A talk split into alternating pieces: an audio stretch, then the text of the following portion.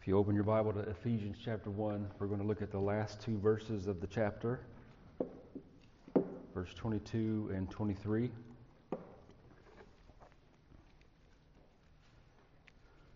One of the many things that this first chapter has taught us, we should not miss, and that is the fact that this first chapter presents Jesus Christ as preeminent in every way.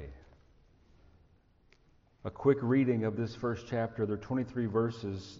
The name of Jesus Christ is mentioned more than 25 times, beginning with Paul telling us that he was called to be an apostle by Jesus Christ, according to the will of God, and then working all the way down through being redeemed by his blood, given a great hope, having received every spiritual blessing in the heavenly places in him. There is no Christianity without Jesus Christ. There is no church without Jesus Christ. There is no real and true fellowship to be had in truth where Jesus Christ is not the central figure, where he is to be the object of worship, where it is his pleasure that we are after. If ever we cease to have that in view and in focus, we've gotten outside the bounds of Scripture and to some degree or another have fallen prey to some kind of worldly thinking. And so, Lord, help us to keep Jesus Christ in the center, where he rightly is, where he should be. So we've made it all the way down to the end of this chapter, and I want to read verses 22 and 23 and then go back and look at just a couple of things that we saw last week, because it really sets the stage for these verses. Verse 22 says, "And he," this is the Father, "and he put all things under his feet," this is the Son, "and gave him to be head over all things to the church, which is his body, the fullness of him who fills all in all." Let's pray. Father, we ask you to take these verses and open them to our understanding, that you would show us again the beauty of our Savior, the beauty of the church for which he died. Help us to be in faithfulness his body, the fullness of him who fills all in all. We pray these things in his name. Amen. So last week we looked at, towards the end, the universal rule of Christ. So I want you to back up with me. There were three things that Paul asked the Lord to show and to reveal to the Ephesian church. Those three things we do well to take and make our own prayers, that we would know, beginning back there in verse 18, "The eyes of our understanding being enlightened, that you may know what is the hope of his calling, the riches of the glory of his inheritance in the saints, and what is the exceeding greatness of his power toward us who believe, according to the working of his mighty power, which he worked in Christ when he raised him from the dead and seated him at his right hand in heavenly places, far above all principality and power and might and dominion, and every name that is named, not only in this age but also in the age to come." So beginning there in verse 21, we've read of the universal rule of Christ, which basically tells us that he is Lord over all creation. How comforting is that to you as a Christian? To know that your Savior, the one who has loved you by shedding his own blood, is Lord over all creation. There is not a higher power. There is not a greater name than Jesus Christ our Lord, both now and forever. I like what Curtis Vaughn says about this as we think about all that Christ has done to get to this point of exaltation, to get to this point to where he is now seated again at the right hand of the Father, first entering his creation in the womb of the Virgin Mary, living this life, dying the death that he died, being entombed and rising again. Curtis Vaughn says, the head that was once crowned with thorns now wears the diadem of universal dominion. Everything answers to him. Everyone answers to him. And as we read down through the end of this first chapter, we can't help but notice these at least three. You might number them differently, but at least three great things that the Father has done for the Son based upon his work of redemption. First, he raised him from the dead and seated him at his right hand. Second, he has put all things under his feet. And third, he has given him to be head over all things to the church. These three great things, at least three, that the Father has done for the Son that points to the dominion, the power of Jesus Christ. So this morning we're just looking primarily at verses 22 and 23, and we're going to catch the second and the third of those things. Now all things are under the feet of Christ. And as pertaining to his church, he has been given by the Father as the head of the church. So let's look at the first of those in verse 22. He has put all things under his feet. If you go back in the Psalms to the 8th Psalm, these words Paul has taken out of the 8th Psalm, and he uses them three different places in his epistles.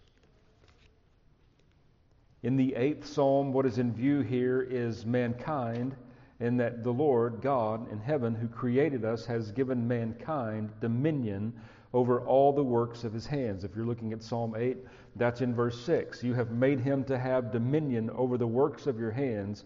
You have put all things under his feet, all sheep and oxen, even the beasts of the field and the birds of the air and the fish of the sea that pass through the paths of the seas. O Lord, our Lord, how excellent is your name in all the earth. That Psalm 8 there in those verses are speaking to the high place of mankind as being the crown and the pinnacle of creation.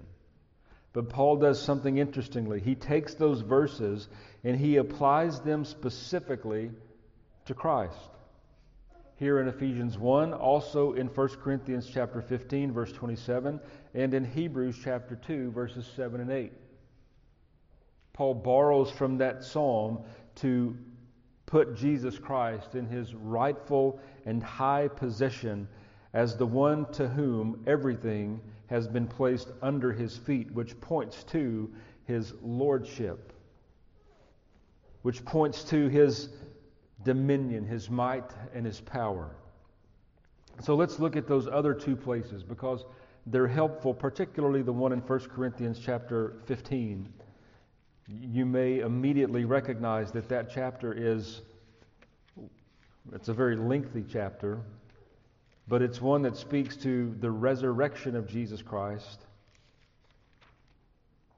I remember early on as a preacher on an Easter Sunday morning, I attempted to preach all 58 verses. And I probably touched on several of them, but one person leaving that service said, I've never been in a service before where anyone has preached all 58 verses of this. So obviously, it would take weeks, months to go through this 15th chapter. But look at verse 27. Verse 27. Because there is something here added to what Paul is pulling out of Psalm 8. Verse 25 says, For he must reign till he has put all enemies under his feet. The last enemy that will be destroyed is death. For he has put all things under his feet. But when he says all things were put under him, it is evident that he who put all things under him is accepted. What that's meaning is the Father has not been put under the feet of the Son, but the Father has put everything under the Son's feet.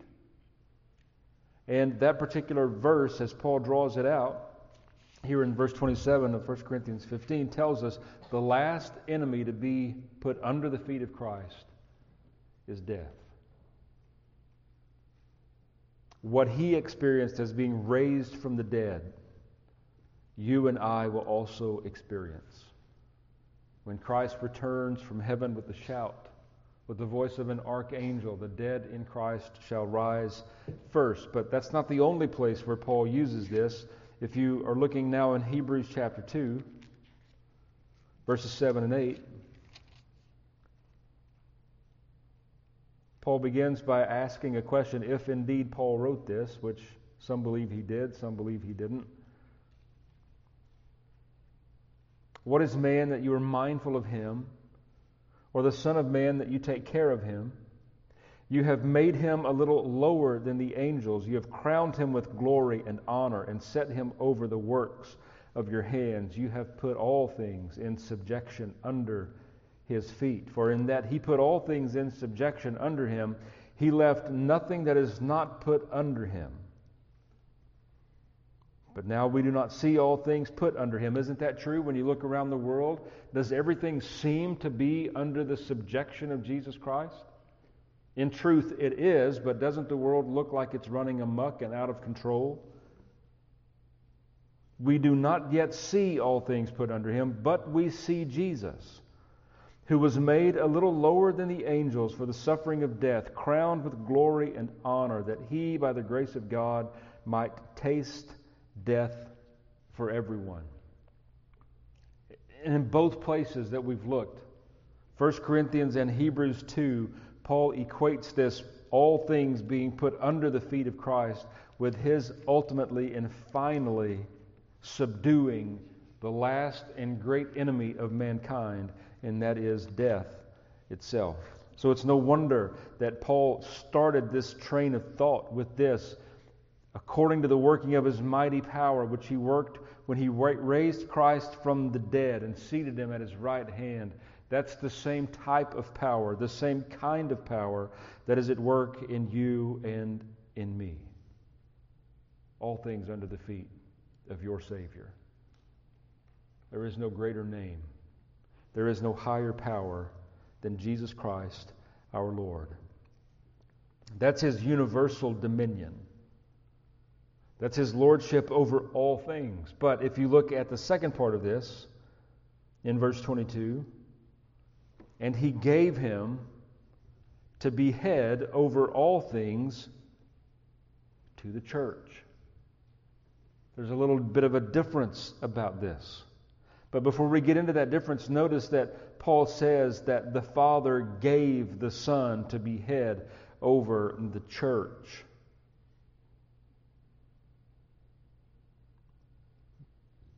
Thinking of along both of these lines. We read in John chapter 3, verse 16, in Jesus' conversation with Nicodemus, for God so loved the world that he gave his only begotten Son. We read here in Ephesians chapter 1, verse 22, that after having put all things under his feet, the Father has again given his Son to be head over all things concerning the church. So when we put those together, he gave him to be the Savior, and then he gave him as the Lord of the saved. He gave him to be Savior, and he gave him to be the Lord of the saved. Let there be no mistake, biblically speaking, if you are in Christ, if you have by faith attached yourself to him, if you are in union with the Son of God, then he is your Lord. He is your master. He is your ruler.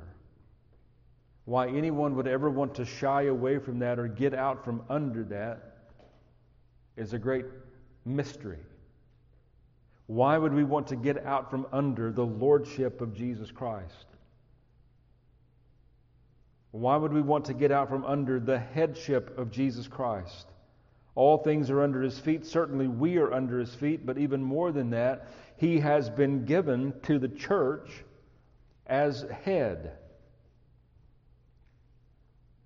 And there are at least three things, and again, you can probably list others, but at least three things that are helpful, and we can go chapter and verse to pull out of the Scriptures of what it means that Jesus Christ is the head of his church. First of all, it must certainly mean that he has supreme authority in the church. He guides, he governs, he controls, and the church is wholly responsible to him. It's interesting, isn't it, that we read that not only every word that we speak, but every thought and intent of our heart is going to come under and does come under the scrutiny of the head of the church, the Lord Jesus Christ. And as the Lord of the church, as the head of the church, certainly he has the right to dictate certain things about the worship that is the church is to be involved in. We have no freedom to go outside of the things of Christ's expectation concerning worship. We must give ourselves to the reading of the Scriptures, to the preaching of the Scriptures, to the observance of the ordinances, to fellowship, to prayer in his name. These are the expectations that the head of the church has placed upon the church, and these things have his blessing resting upon them. Other things do not. Other things that accord to the wisdom of man or the wisdom of ministry, whatever it may be, does not have the blessing of the head of the church resting upon it. So first of all, surely it means that he is the one in supreme authority.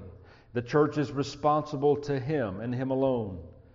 But also when we begin to think more about this metaphor that is unique only to Paul, it's such a familiar metaphor to us, the body of Christ, in Christ being the head, but it's only Paul that writes of it. In various of his epistles, yes, he brings it to the forefront, but it's unique to him. And being unique to him, he uses it to show that not only is Christ the supreme authority, that we are in vital union with him. Sever the church from the head, and what happens? There is no church. So close and real as a head is to a body, that's the union of Jesus Christ and his church. And that's what makes this metaphor of the body of Christ and he being the head such an important thing to Paul and such a glorious thing for us. But this headship of Jesus Christ also points to a third emphasis, and that is the church's total dependence upon Christ as head. I'm not trying to be gruesome here, but how well would your body function, your physical body function, if it is detached from its head? It's not going to function at all. It's going to die. This is the closeness that this metaphor brings to us. We are in vital union with Jesus Christ as the head of the church. He gives the direction. He has given us the ordinances. We are under his expectation.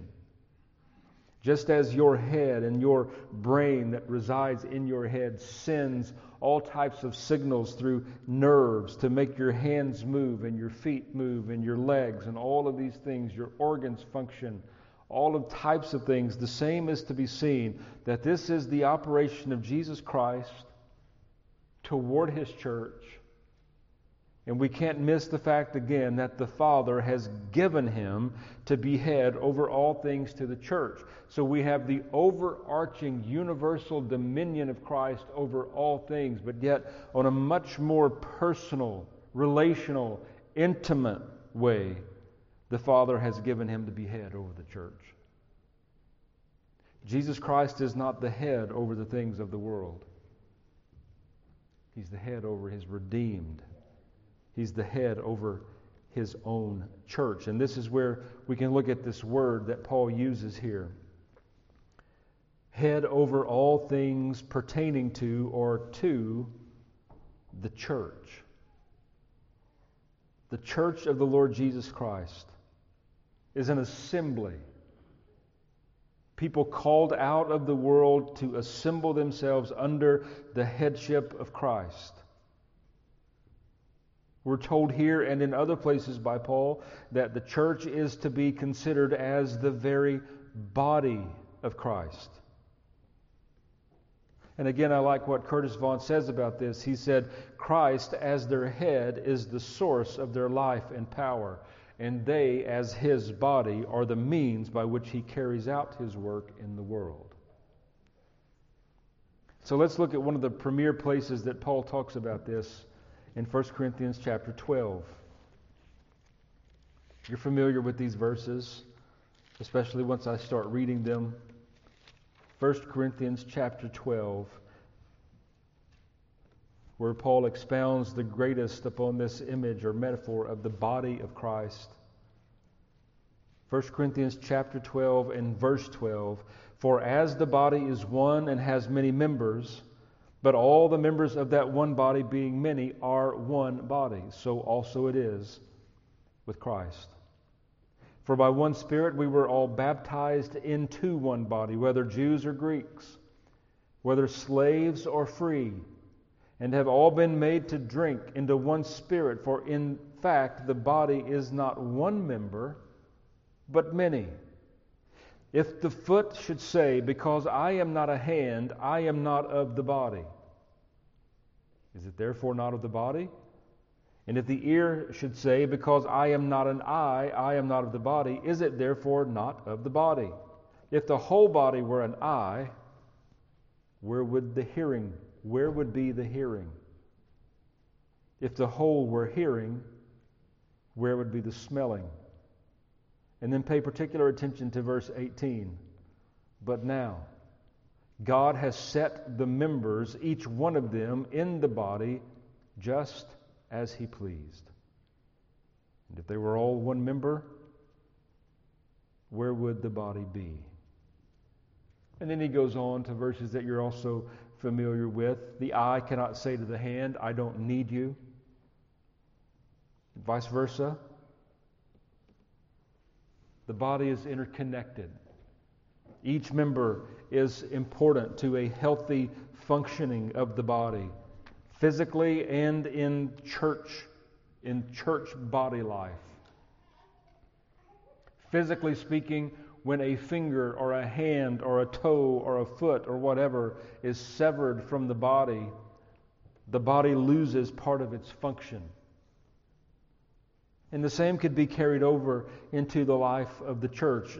As Christ builds his church and he is placing members in his church just as he sees fit, then when those members are removed, the body of Christ is left, in essence, bleeding. Now, that's not to say that the Lord doesn't move members from one church to another under his providential care and guidance for them and provision.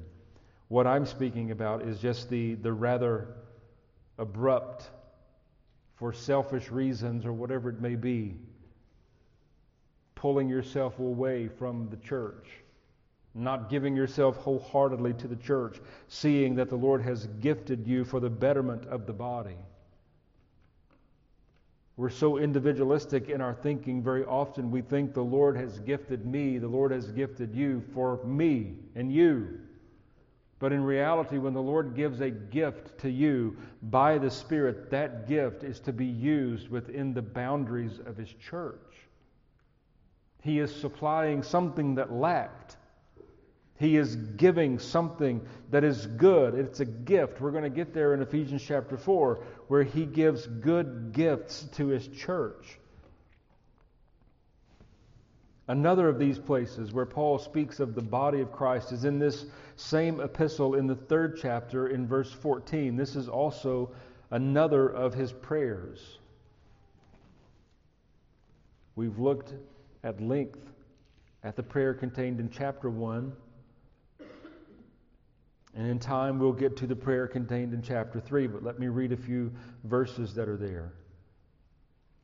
Beginning in verse 14, he says, "For this reason, I bow my knees to the Father of our Lord Jesus Christ, from whom the whole family in heaven and earth is named, that he would grant you, according to the riches of his glory, to be strengthened with might through his Spirit in the inner man, that Christ may dwell in your hearts through faith, that you, being rooted and grounded in love, may be able to comprehend," notice this, "with all the saints, what is the width and length and depth and height, to know the love of Christ, to which passes knowledge, that you may be filled with all the fullness of God." It's interesting, isn't it, that Paul here says that God, in answering these prayers, or the petitions of this prayer, that we will be able to comprehend with all the saints. It's as if Paul is saying all the saints are necessary. If you're going to come to the realization and the understanding of where the Lord would have you, to the full measure and stature of Jesus Christ, then we're going to be dependent one upon another. All of this and so much more is what it means for Christ to be the head over all things to his church, which is his body. How often do we think about the blessing of being a part of the body of Christ? It's unique. There's nothing else in the world like it. To be an assembly of the redeemed, to be called and equipped by him to carry out some function in the body. To be what Curtis Vaughn says again, the means by which he carries out his work in the world. What a privilege. What a great thing he has let us be a part of. Then we get to this phrase, which admittedly is a difficult phrase, the fullness of him. Still speaking about the church. Not only does Paul say that the church is the body of Christ, his body, but also the fullness of him. There's different ways that people have dealt with this phrase, and I'm just going to give you the two main ways that we can understand this, and then tell you sort of where I come down. You can come down wherever you will on this. The fullness of him. Many people think here that the church is the completion of Christ. And you have to think about this carefully, because he's not lacking anything in himself. But when you think of this metaphor that Paul is using, head and body, it's as if the church brings Christ to completion in his work in the world. The Father is now giving him to be the head over this body. And it is the church which fills or completes Christ in this ministry, in the sense that he is now gifting the members of his church and commissioning them to carry on his work. And there may be hints and elements of truth in that, but the second, I think, is the better way to understand it, and it is to see that now he is filling the church. It's just a little difference of understanding, but it is he that is now filling the church to completion, the fullness of him. Either way we take it really is a great and grand thought, isn't it? Concerning the church of the Lord Jesus Christ. how dear the church is to him. How dear is the church to you? You can't read these verses without coming away